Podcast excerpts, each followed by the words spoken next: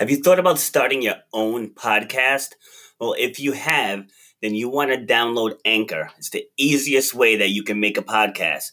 They give you everything you need in one place and it's absolutely for free. You can use it right from your phone or your computer. They have creation tools that allow you to record and edit your podcast so it sounds great. They'll even distribute the podcast for you so it can be heard everywhere, like on Spotify, Apple Podcasts, Google Pod Podcasts, and others. You can make money from your podcast with no minimum listenership. So if you were thinking of starting your own podcast, you want to download the Anchor app or go to anchor.fm to get started. Are you ready to uncover the power within you? Are you ready to kick butt at life? Are you ready to get this party started? This is Shut Up and Grind. If it's about fitness, women's empowerment, personal development, small business marketing, relationships, Robert B. Foster is talking about it. Robert is a gym owner. He went from foreclosure to multiple six figures in 12 months helped thousands of women shed weight in inches while becoming more confident, and a six times gold medalist in the Transplant Games of America. Get ready for Shut Up and Grind. Here's your host, Robert B. Foster.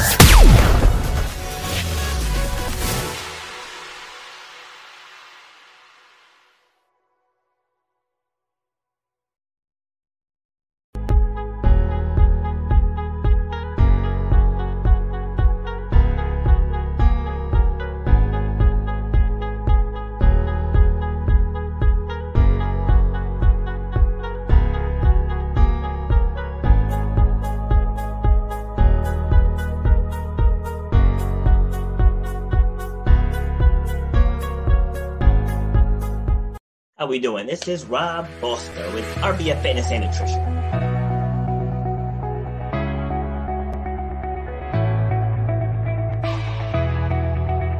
Public speaking is the number one fear in the world. I started a business during the recession in 2009 here in the US.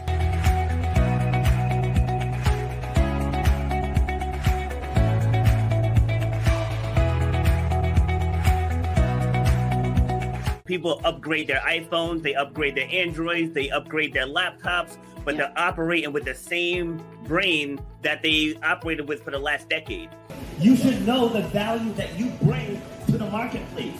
You know what your passion is. You know why you do what you do. So racism, it's out there, but it doesn't have to stop you. Just because somebody might look at you a certain way, that doesn't have to stop your forward progress. I mentor people with master's degrees, with PhDs, and I help people who have been in business for a long time. I have deal with, with the nutrition store maybe a half mile away from my facility, and we, we cross promote. You know, we help out to give our clients what they need. That's where, where you have to eliminate the excuses. You got to make that game plan. Say, for me to get to that point.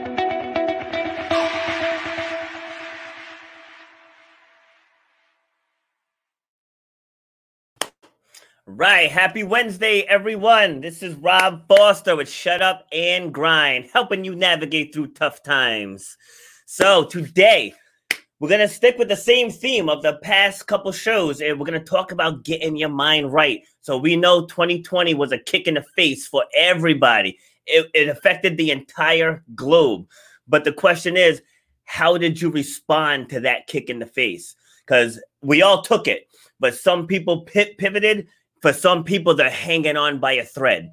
And so i keep bringing on guest after guest just to give you all different perspectives on how to get your mind right and how to take what happened this year and spin it to your advantage so you can have a prosperous 2021 and to make you and your mind unbreakable to anything that life throws at you you can get through it. And i have a guest today that's going to help help me talk you guys through this. We're here for you. If you're joining joining in, hit that share button. Even if you can't hang out for the whole hour, just hit that share button because there may be someone in your circle that can benefit from this message.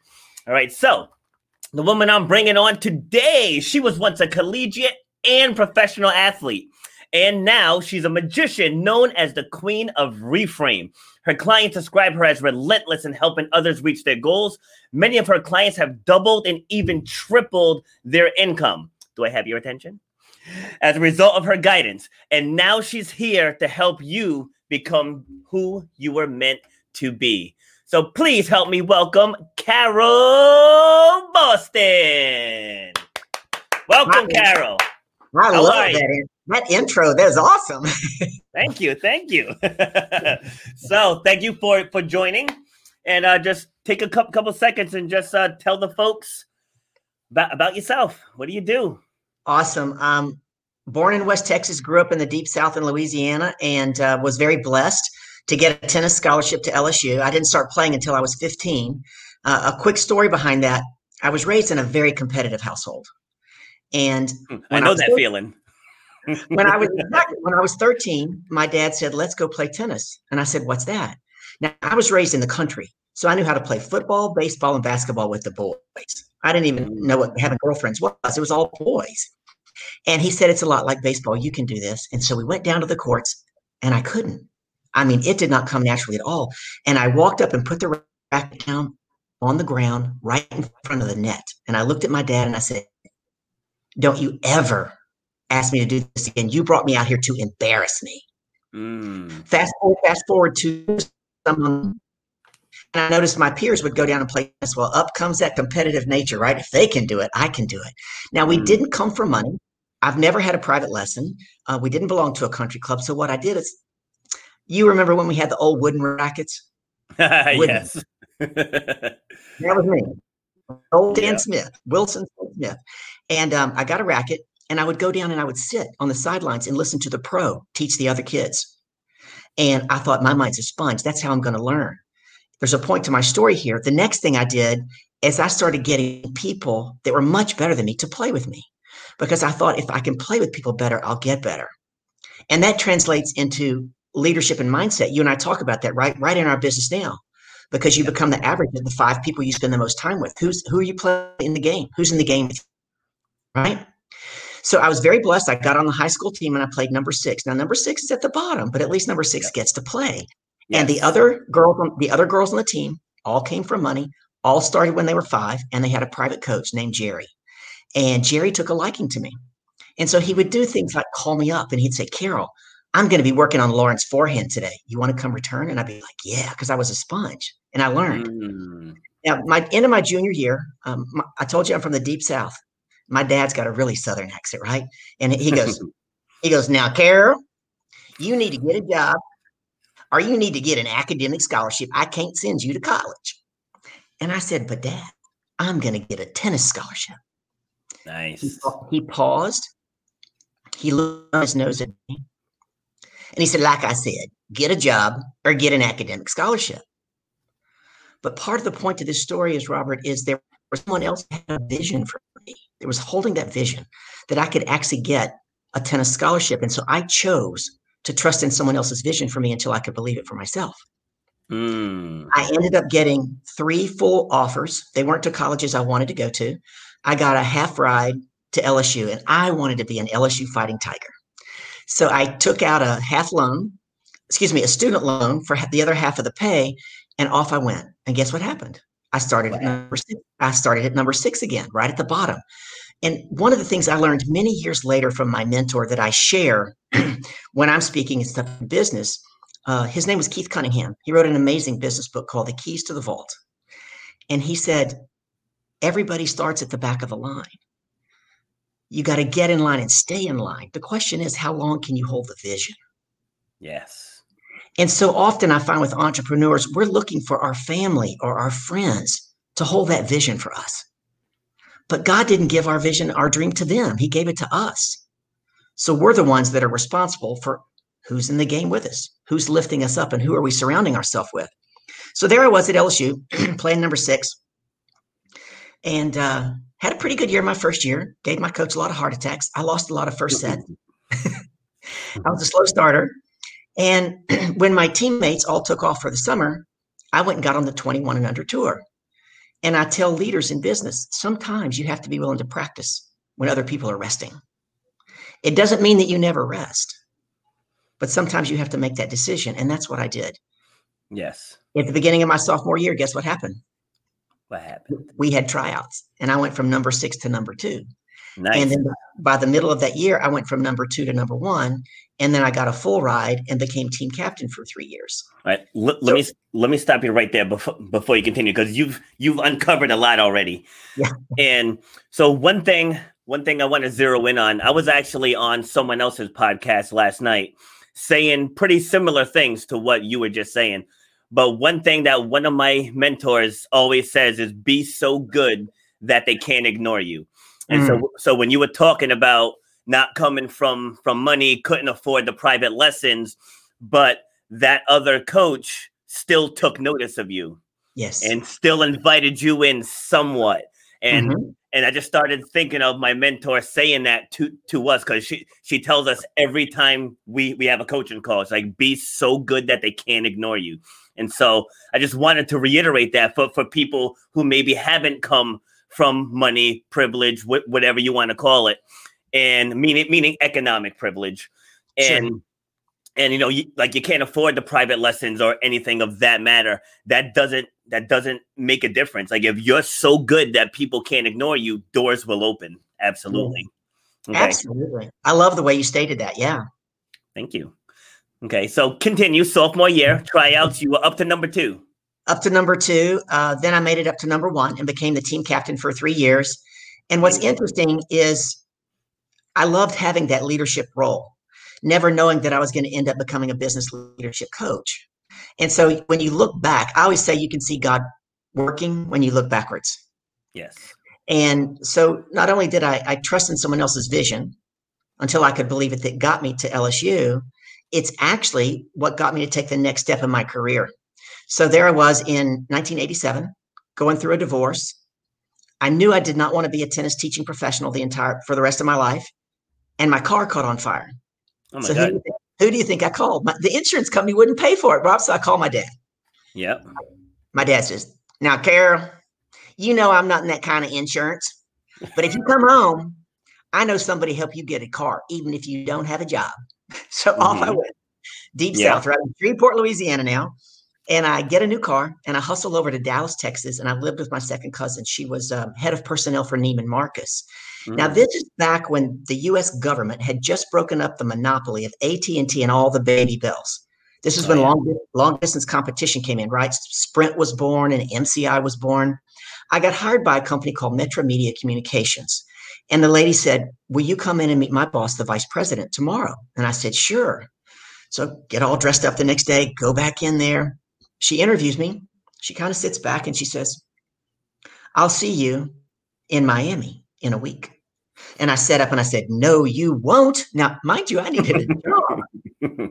I said, You have an office in Dallas. I'm interviewing in Dallas. My friends from the tennis tour are in Dallas, and my family is three and a half hours away. I'm working in Dallas. And she calmly looked at me again and she said, But I need somebody really strong in Miami in a week. And I pushed back again. I was like, How do you know I'm strong? I've never done this before. And she said, Just trust me and be there in a week. And so I did.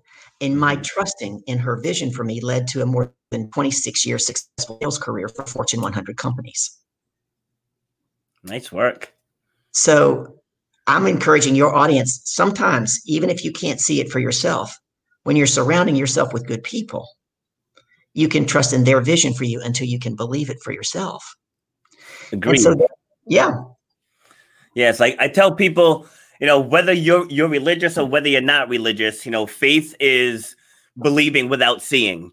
yes, And if you have that faith, you can get it done. Because even when I'm working with with my, my fitness clients, I'm constantly advancing them before they even think they're ready. And hmm. Then they'll they'll accomplish the task and they'll be like, "How- did you know? I'm like, it's my job to know.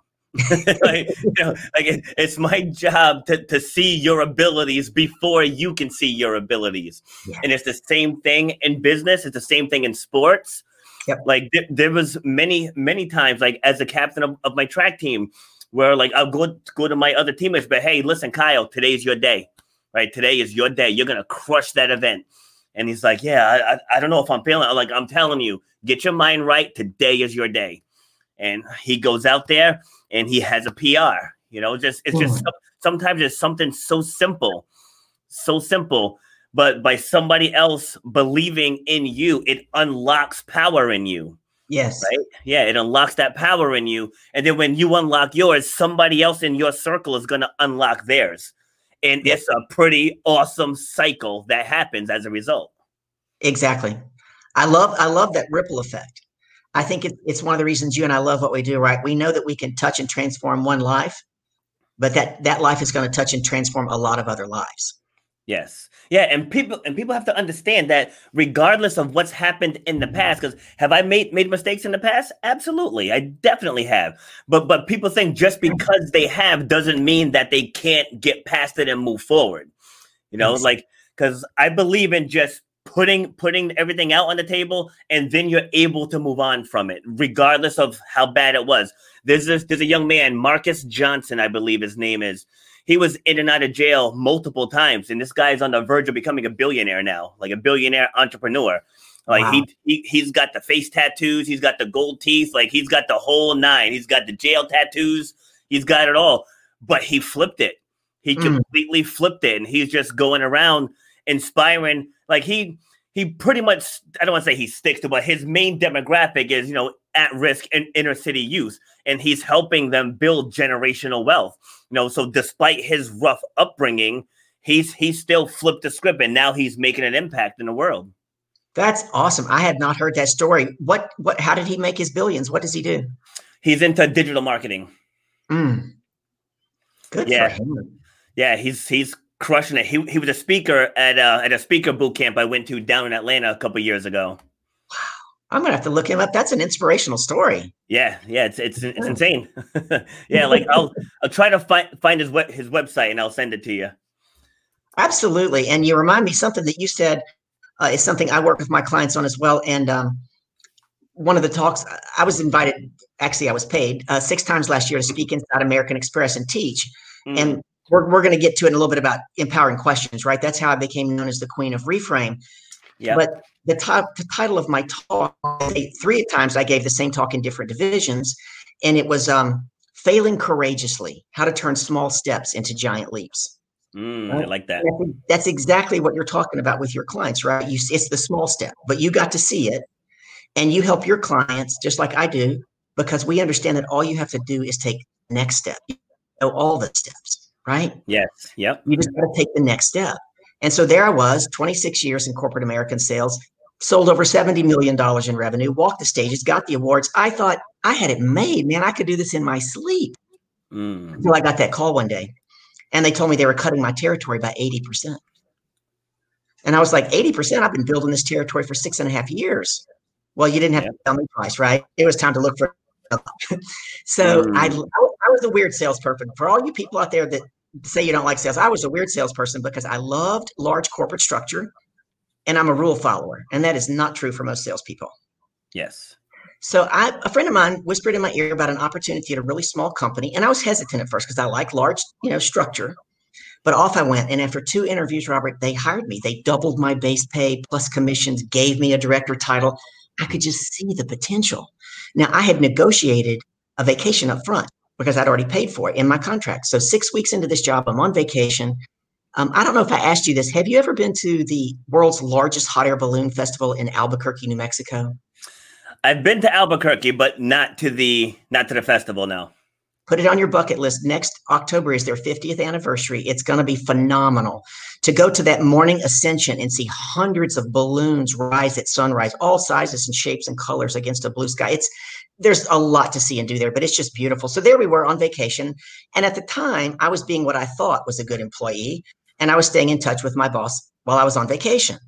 I do not advocate that for my clients anymore, but at the mm-hmm. time, that's right. What does Maya Angelou say? She says, we do the best that can with what we know and when we learn better we do better.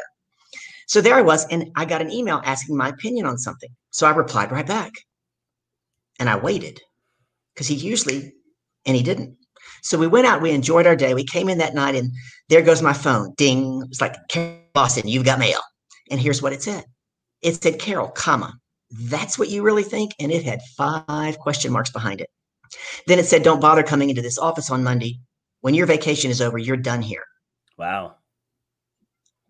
I don't get fired. I thought, right? I'm a great employee. And I came back to Florida and I had an interview the very next day. And I interviewed, I was flown all over this country, Chicago. My goodness, I can't remember Austin, Texas, Atlanta, Philadelphia. I was flown all over, sometimes four four interviews deep Wow. to crickets. To crickets. I mean, I was depleting my 401k because I was trying to do what? Stay in my comfort zone. So faith is my foundation. And many, many months into this process, I I finally just kind of yelled at God. I was like, God, I was like, look, you made me. You know I'm not cut out to be an entrepreneur. I do not want to own my own business. You've got to help me find a good job. And literally two weeks to the day from that prayer, out of the blue, I get an email from a woman that I met one time at at a conference. And she gifted me a $3,500 ticket to go to Los Angeles to study at Guerrilla Business School. Now, I tell people that my God has a sense of humor because Guerrilla Business School was a foundation school for entrepreneurs. So I figured, I don't know what I don't know. And what I'm doing isn't working. So off I went to Los Angeles. And the first thing I learned is you can't read the label when you're inside the jar. And we're all Yeah. in a jar. We're all in a Yep. jar. And that's one of the things as the queen of reframe, I help my clients do. I help relabel them, right? So they have a new label. So they can let go of that story from the past that you were speaking about earlier, their mistakes or whatever. Yep. And they can anchor into their future. But here, what was really key for me, say that. Say that part again. It broke. It broke up a little. and forgive me, I'm living in transition. I'm sure it's my internet. Um, Mm. the last part is I help my clients let go of that story that they've bought There into that's keeping them in the past so they can throw an anchor into their future, Yes. who they're to be. So we said earlier, I love because how I say it, I actually say it's biblical that God says, call things that aren't as though they are. You must believe and then you see, which is what you said, right? Yep. You've got to call things as though they are. And I was introduced to empowering and I was stunned. And I was, this is in 2015, and I was determined that I was going to master them. So I began to study with the best. The best I know is Nirka. Um, I don't even know if she has a last name. I've, I've been to her courses, I've got her book, and I've never seen her even have a last name. So when someone says, Who's Nirka? She's half Cuban from Miami, she's amazing. That's all I know. No, actually, she was, um, I'll give her a little plug. She was actually Tony Robbins salesperson, commission only, making multiple six figures for many years. Wow. He was gig. very he was not happy when she left to go out and start on her own. So I bought her book and I read the chapter. I went to chapter 14 to start studying empowering questions. And I studied with Michael Strasner in leadership and, and John Maxwell, the, all the best, right? And I kept myself, I kept looking for a job, Robert. I I just couldn't let go of that comfort zone. And it was literally fall of 2017 when I learned a huge lesson because I had two coaching certifications and I was still holding on to three products. I want you to listen to this, folks. We hold on to things, right? And often the path that we fear the most is the path we're meant to be on. Yeah. But a big, a big lesson I learned at that time is that there was a huge difference between being committed and being convicted. Because I said I was committed to being a coach, but I kept dabbling in all these other services I was trying to sell in my comfort zone. And when I got rid of that and I understood that, let's face it, Robert, people decommit all the time, don't they? They decommit from your Yeah. weight programs, right? Yep. They say, I'm married for life until the day I'm not, right? But when you're convicted, you won't rest until you get it done. Right, and let, we have to understand. let me ask you something. Let me ask you something. Let me- Let me write that down so uh, we don't lose where, where we were. Okay. So you so was part of your hesitation because you weren't born from money per se? Because a lot of people have that fear. I, I even think I, I mean my, my parents did pretty pretty well, but like we weren't, you know, rich, rich. You know what I mean? Mhm. Well, rich. So is part of it that you know, like people who are well off kind of get labeled. You know, like they say, like, oh, they're they're stuck up, or they're this, or they're selfish. They only think about about themselves. Like, did any of that resonate in your mind while you were still hesitating on moving forward? I don't think it was that. What I think it was is that I people kept telling me, giving me clarity on this was how owning my own business was truly how I was going to be able to make enough money to help enough people that I wanted to help, right? So that you make more money. Yeah. And I think I think it's two things. Nobody in my family was ever an entrepreneur. yeah. All I knew was getting up and going to work for somebody else. Um, one of my biggest challenges in my own business was developing my own structure and my own set of rules.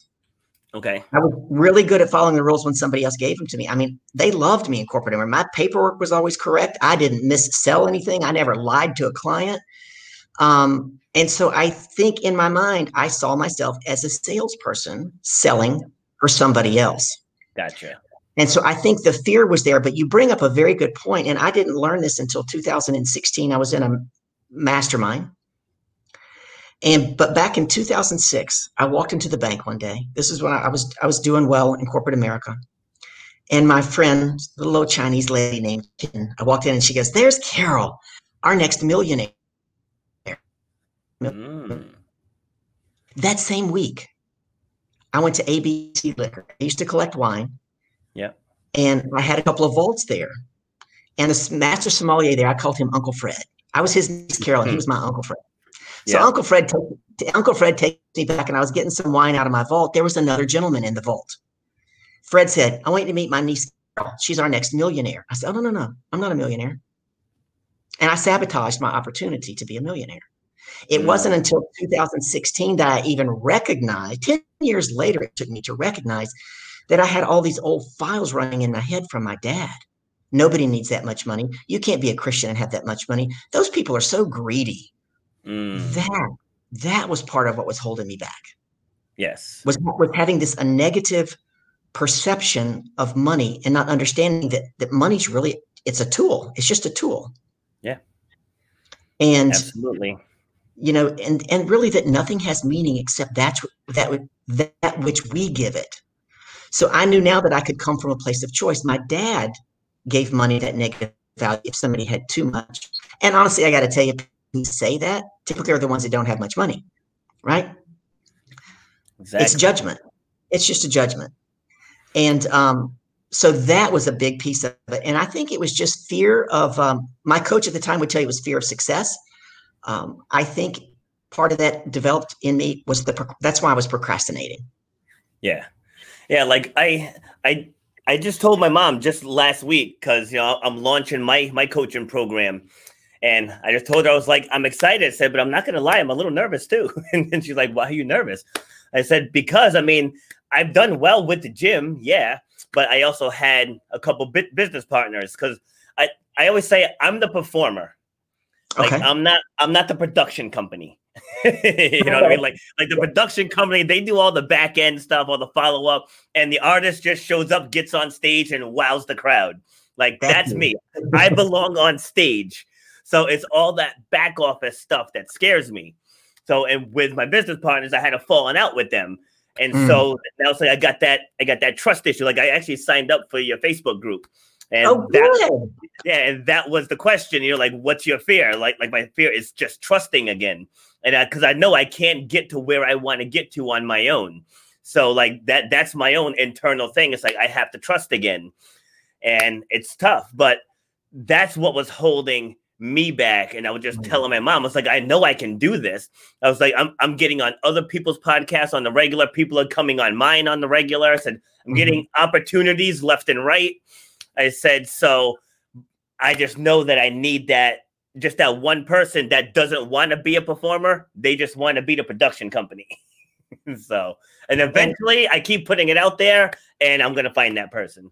Absolutely. I mean, I tell you right now, one of the things that I did that hurt me is that I was trying to do everything. And I was the girl that was going to shake your hand and give you a hug. Yeah. That was me in corporate America. And so for the first two until COVID, that's how I was building my business. I went to so many networking events, you wouldn't even believe it, day and night. And I but I loved it. And that's how I was building my business until COVID hit. And you talked about, you know, um, pivoting earlier. So there I am in April. We don't have time for the whole story, but last July, last July, I sold my house of 26 years that I thought I was going to live in forever to take the equity out, right? To Mm. pay off the debt to, and so I could grow this business. And God saw fit for me to move seven times in nine months. Wow. Wait, I'm someone who loves stability and routine. Like here's a quick story, real quick. August 2nd, 2018, I did my very first workshop at Keiser University.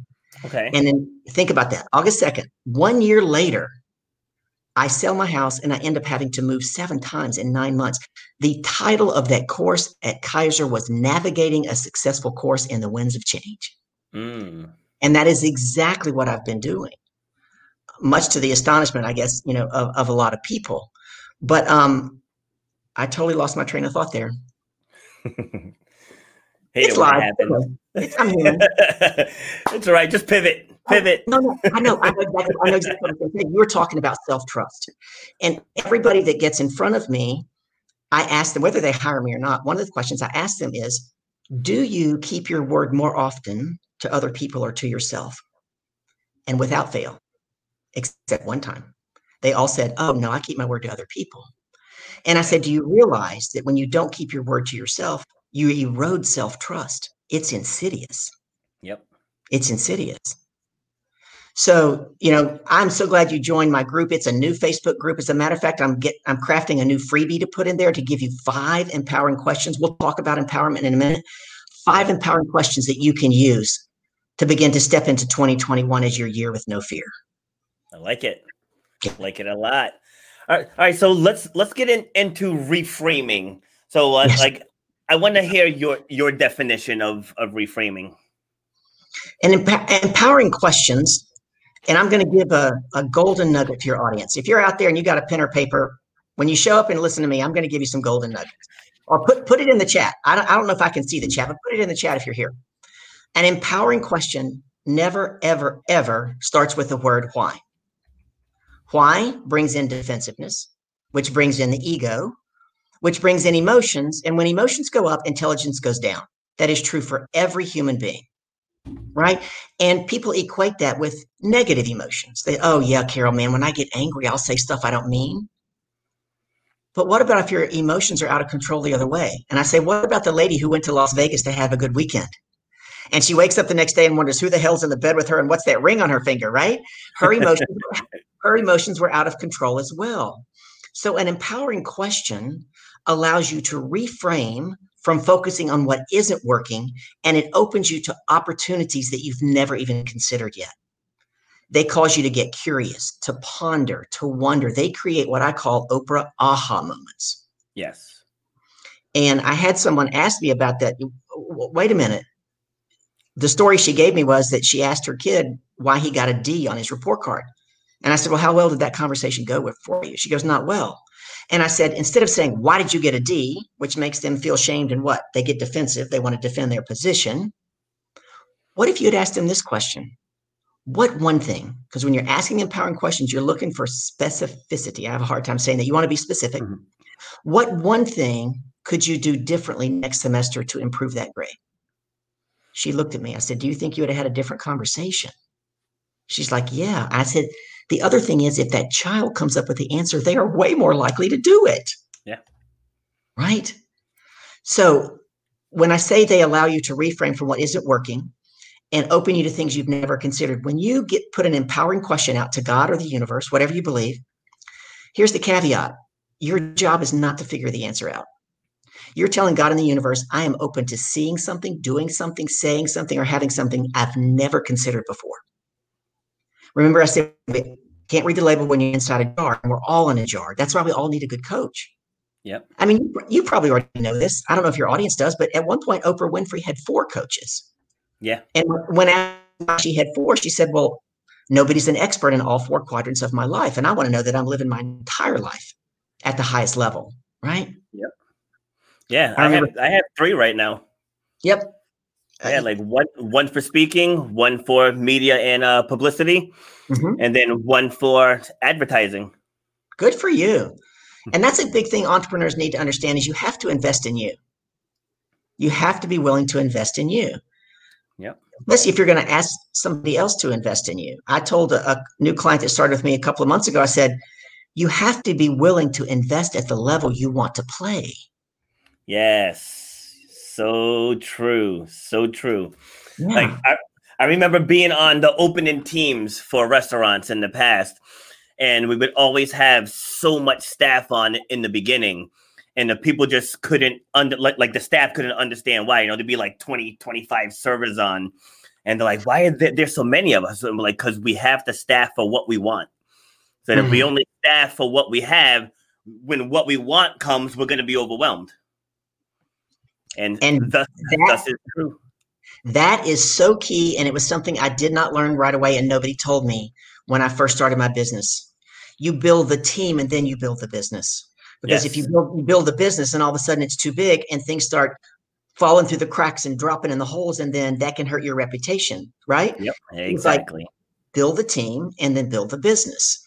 Yep. And um, so that's a nugget you can learn from my mistakes. Um, but for example, I had a client and um, she owned a dog training company. She just changed her name. She's like the second dog whisperer. She's really cool, like the mystic or something. so uh, one day when she first came to see me, I had an office back in 2018. When she first came to see me, she was on time. By the fourth time, she was so late, it was ridiculous. Now she came in, I gave her a hug, set her down, and I said, Get out your pen and paper. We cannot let this coaching opportunity go by. And she kind of looked at me kind of sheepishly because we don't typically jump in like that, but I really wanted to, to do this. Now I want you to I want you to really listen to my line and what I did because most people would have said what? They would have said, Why are you late? Mm. They would have, they would have said that. Yeah. I said, I want you to write this down. She said, okay. I gave her two things to write down. The first one is how I do anything is how I do everything. Yes. Right. And she started to do what? What any human being would do to give me a defensive story about why she was late. And I said, no, no, no. I don't need a story because this is not about you being late. She looks at me and she goes, It's not. I go, No. This is about where else in your life are you not showing up for you? Mm. And she said, Huh? I said, Write it down. Where else in your life are you not showing up for you? You pay me in advance for my time. I'm not giving you any money back. And I'm not giving you extra time because I have a schedule of clients that I keep. And so she says to me, Is that my homework for the week? I said, Honey, that's your homework ad nauseum. I want it on your dashboard, your refrigerator, your mirror, minimum eight times a day out to God in the universe. Don't try to figure it out. We yep. kept working together. She was in my six month program. It, uh, three months later, we're working on, on a business challenge, and she sits up real tall and she looks at me I said, What's up? She goes, That's another place I'm not showing up for me. I said, Exactly. And as she began to gain that awareness and then replace it with the leadership habits and principles I was giving her, we doubled her income in six months. That's amazing. Absolutely amazing. Like speaking back on the reframe topic, yes. is what I tell people it's what comes after the but is what sticks in your subconscious mind. So, for example, if okay. you know going into New Year's, you know, everybody wants to make more money. They want to lo- lose weight. They want to improve their relationships. The, those are like the big, the big three every year. Uh-huh. So using weight loss, someone says, "I I want to lose twenty pounds, but it's going to be hard." So what's mm-hmm. a- what's after the but? It's going to be hard. So that's what's resonating in your brain. So if you flip it and you say, "I know it's going to be hard, but I'm going to lose twenty pounds," So mm. now that that changes everything. So now you so now like you almost took away the excuse of it's going to be hard, but I'm going to lose 20 pounds. Mm. And like that's like the one of the first re- reframe tools that I use with with my clients, whether it's fit fitness or in business, because because they they always state the want and then they state the obstacle, and, and I'm like, if you do that, you're going to focus on the obstacle versus and, focusing on the end goal what would happen if they didn't speak into existence the fact that it was hard my clients yeah. we don't we don't even speak that into existence my clients do not use the word failure um, yeah. I, I, one of the tools i use i took from boating now i'm not a boater i get seasick like crazy mm. but I, it's called tacking and all boats can tack the ones that tack the most are sailboats and then you know your speedboats and then your your cruise ships but yeah. attacking, allow, attacking allows you to see success more quickly, celebrate more often, and make effective mid course corrections very quickly. And so that's one of the tools I use with my clients, including with the art of celebration and empowering questions. So when my clients, when we put the macros in place to get to the micros, excuse me, the micros to get to the macros, mm-hmm. um, something doesn't work just right. It's we learn to do it without judgment. We don't say, "Oh, that was bad. That was stupid. That was a dumb decision." We say, mm, that was a learning lesson. What didn't work and what can we do differently? So, one of the things I would share with your audience that I really work with my clients on is changing the definition of the word success. Yes.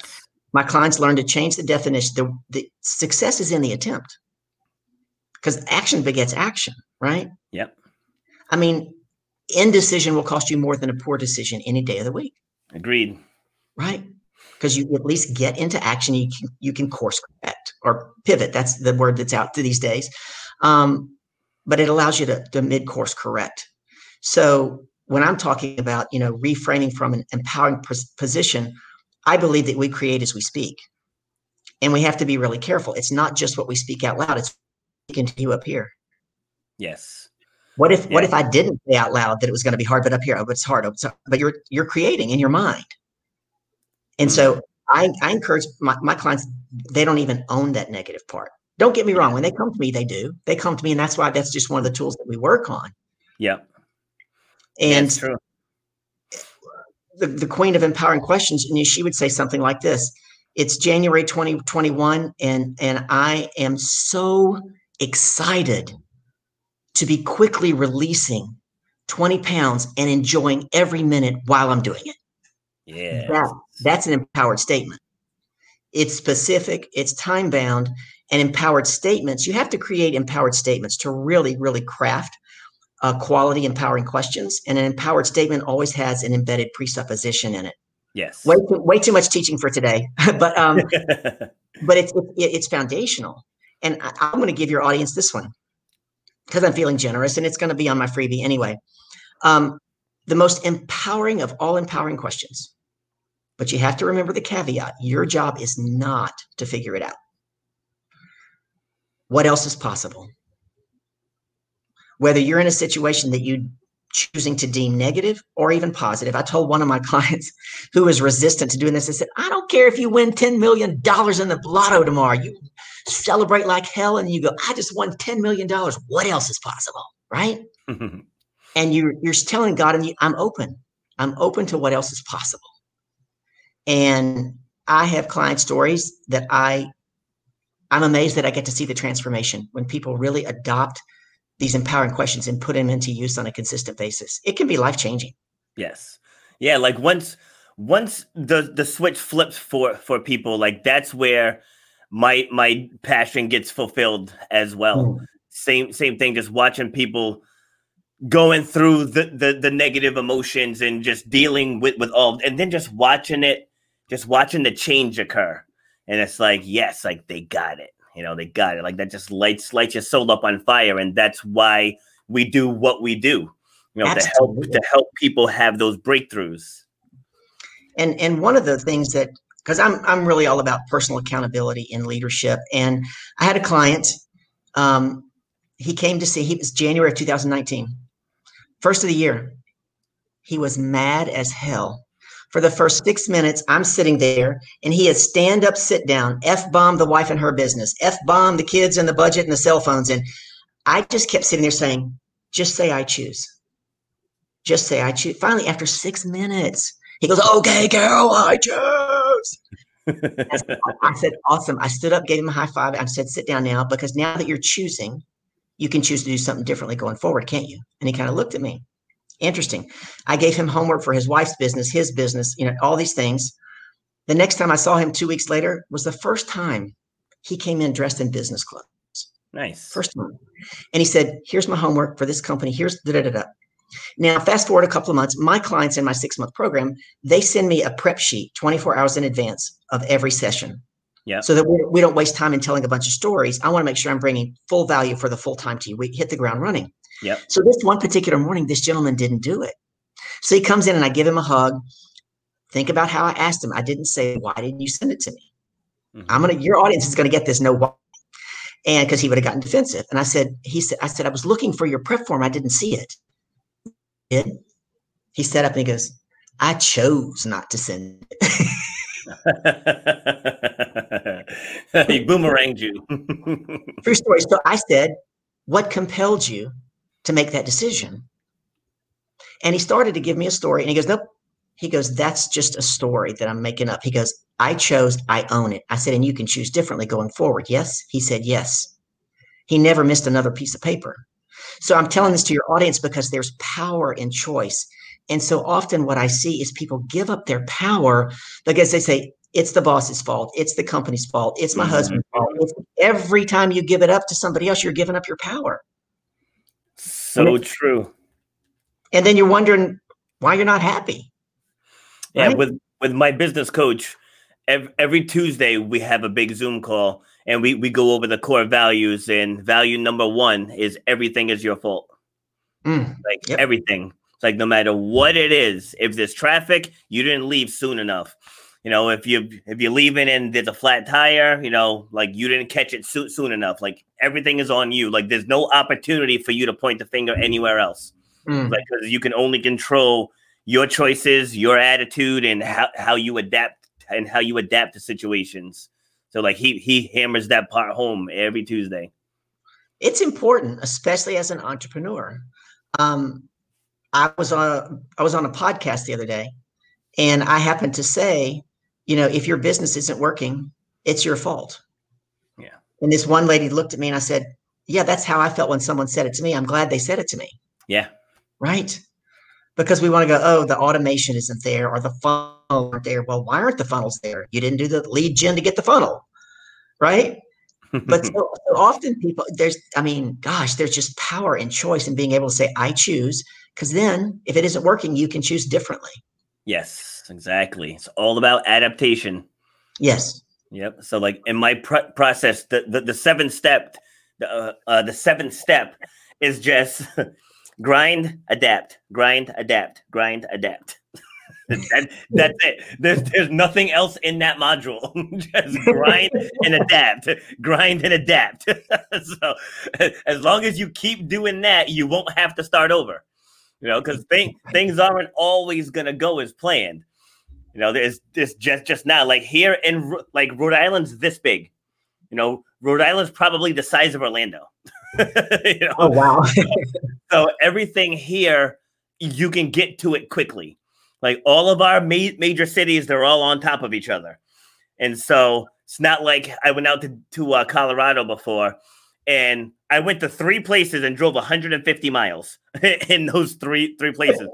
here, here you drive 150 miles, you'll be almost in Pennsylvania.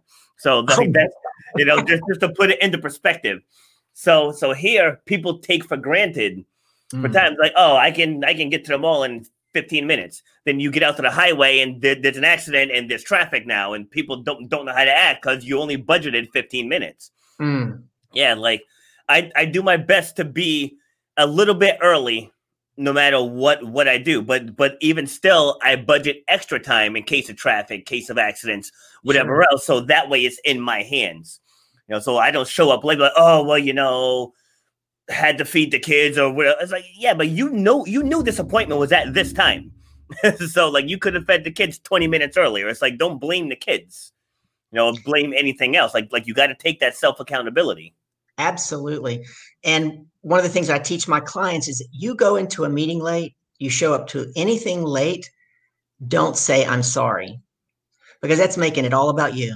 I want yeah. you to learn. I want you to learn to say, thank you for your patience. Let's get the meeting started. Thank you for your understanding.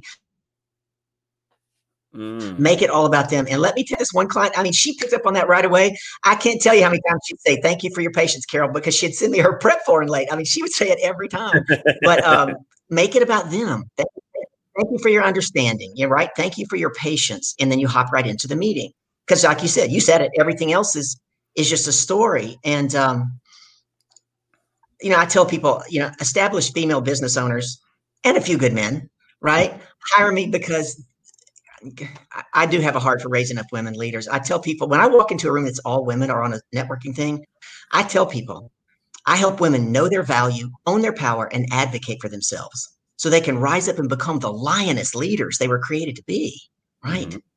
And so often and I see it with my male clients. My male clients will advocate for themselves much more quickly than my female clients. Right? There was an article in the um, Miami Herald a few years ago that I kept, and a lady was allowed in to this big company's books. She got to look at everything that's going on in this company. Then she sits down with the CEO, older white male, and she says to him, "I went through all your books." He goes, "Okay." She says, You give men promotions way more often than you do women. He sat back. He goes, Yeah, I do. Mm-hmm. And she said, You give men raises more often and you give bigger raises. And he goes, Yeah, I do. Now, by this time, you know, the hair's up on the back of her neck, being female, and she's all bent out of shape. And she says, Why do you do that? There's that Y word. And he said, Because the men ask. They ask. So often women women want to go, well, they see the work, they should just know. No, no, no. If you don't ask, the answer is always no. I want my female, you're going to rise up and be a leader. You don't want to just have a seat at the table. You want to have a voice at the seat of the table. Yes. Yes. It's like I do I do women's empowerment groups too. And sometimes, you know, people come in and they see me. It's like, you know, I'll have I'll have women there to to speak to the group, but you know, I run it, I put it together, I decide the topics and everything, and then some people come in, they're looking like, you know, like I thought this was a women's empowerment group. And so, and and I always open with the same line. I said, if if you're looking for empowerment, it shouldn't matter who's delivering it. That's right. I said that's number one. I said I I chose to focus on women because, like you said, men dive in blindly. Yep. you know, so sometimes men will jump into something that's not meant for them just because they can do it. Women are more right. calculated. You know, they're mm. more reserved and they're more like they're going to take in more of the info before they decide to act. And so what what happens too with and again, I'm not saying all, I'm not lumping everyone into the same category. But you know, w- women are a lot more empathetic than men are. So oh, yeah. so when people are going through hard times, sometimes other women tend to I don't want to uh, I want to say this properly. Like they tend to identify.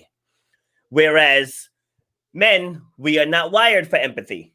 Mm. you know, so so sometimes we can just help people move on from that. And again, I'm not saying it's better or worse. Just some people need that style. Not everybody.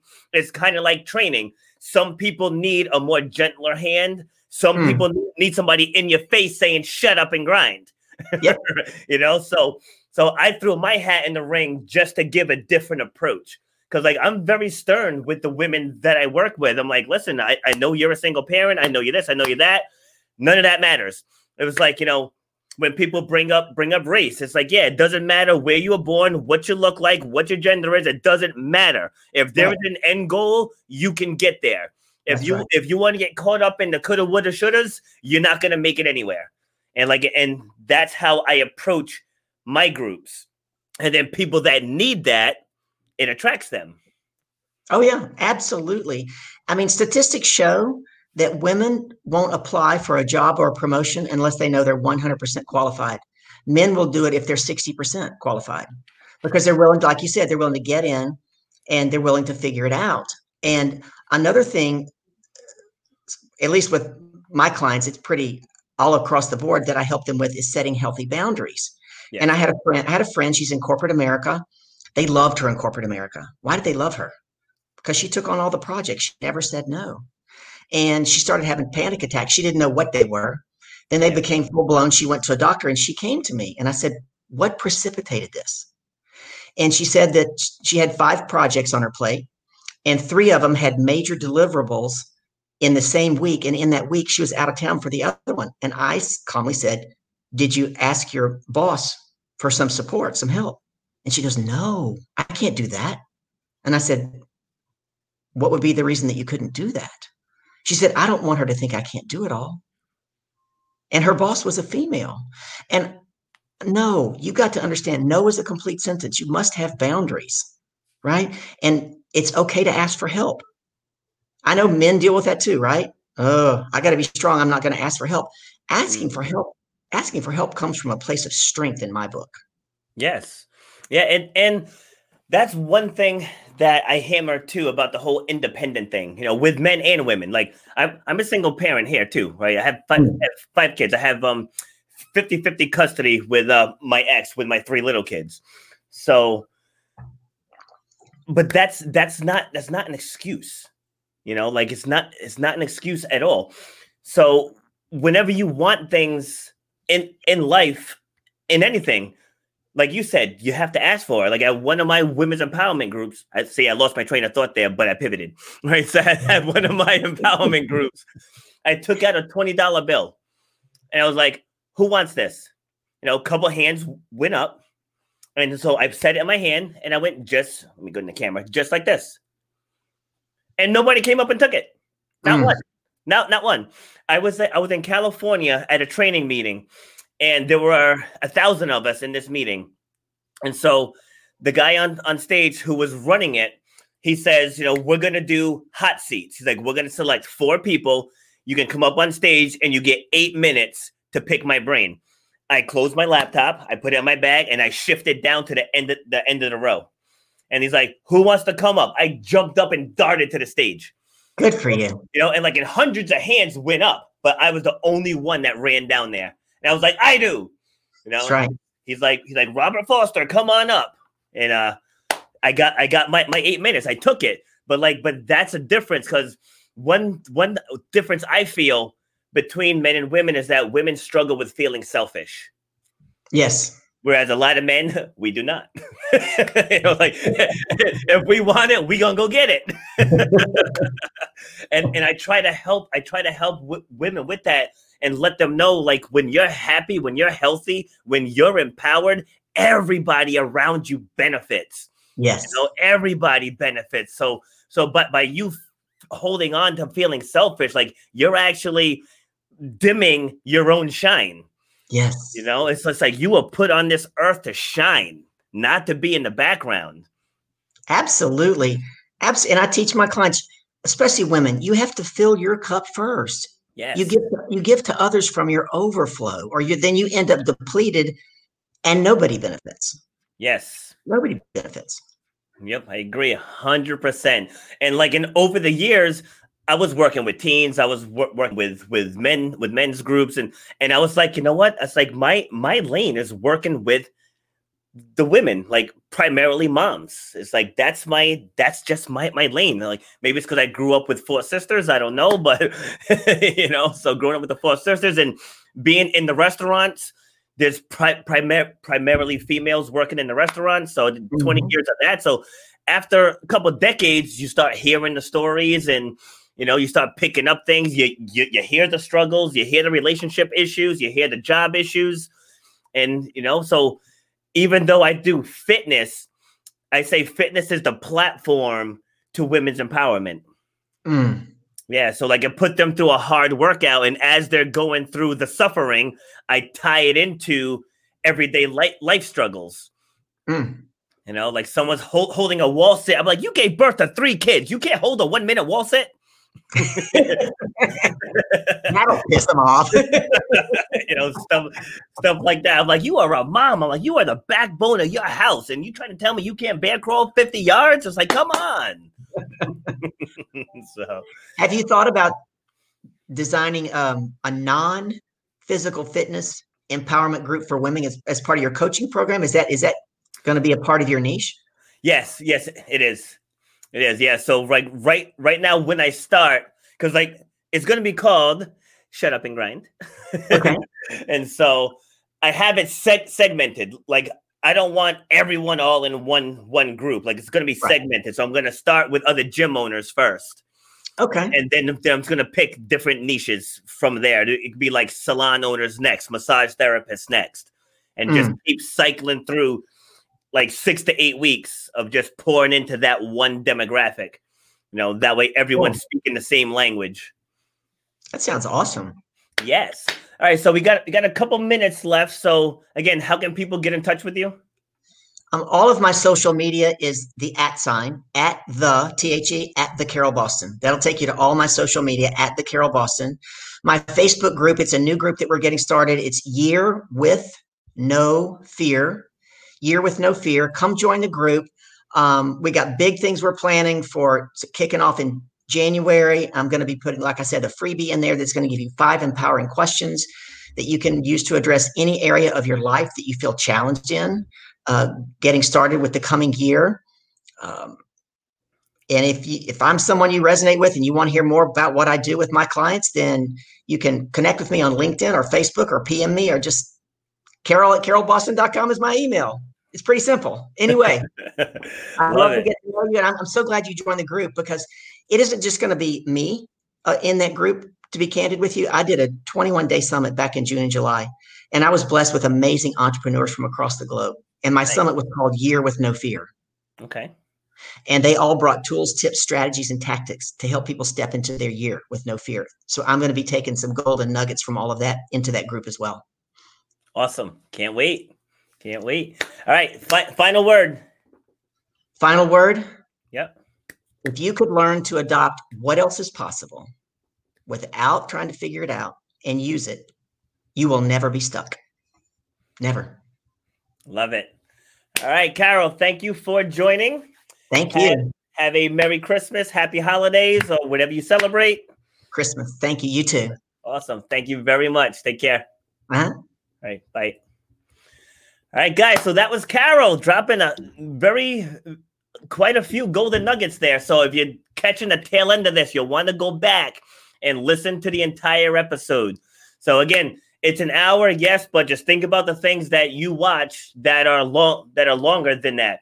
You know, people watching football games all day long, watching Avengers Endgame for three hours. I know, I I watched that movie too, but you got to take the time for personal development. Like we're here for you. This isn't just so we can we can hear ourselves speak. Like we want to pour our passion and our experience out to you guys, so you guys can have the breakthroughs that you need in your life. And remember, if you got obstacles, just shut up and grind and work for those goals. This is Rob Foster signing off for episode 30. Have a great day. You've been listening to Shut Up and Grind. We hope you've gotten some useful and practical information from this show. Robert has over 20 years' experience pouring his knowledge and expertise at many events in the service and fitness industry, as well as secondary schools and universities. He has a true passion for helping others break through the barriers that are holding them back. To book Robert B. Foster to speak or to reach out, go to robertbfoster.com slash speaks on Instagram at robert underscore b underscore foster, on Twitter at rbf underscore fitness, and on Facebook at Robert B. Foster. Till next time, shut up and grind.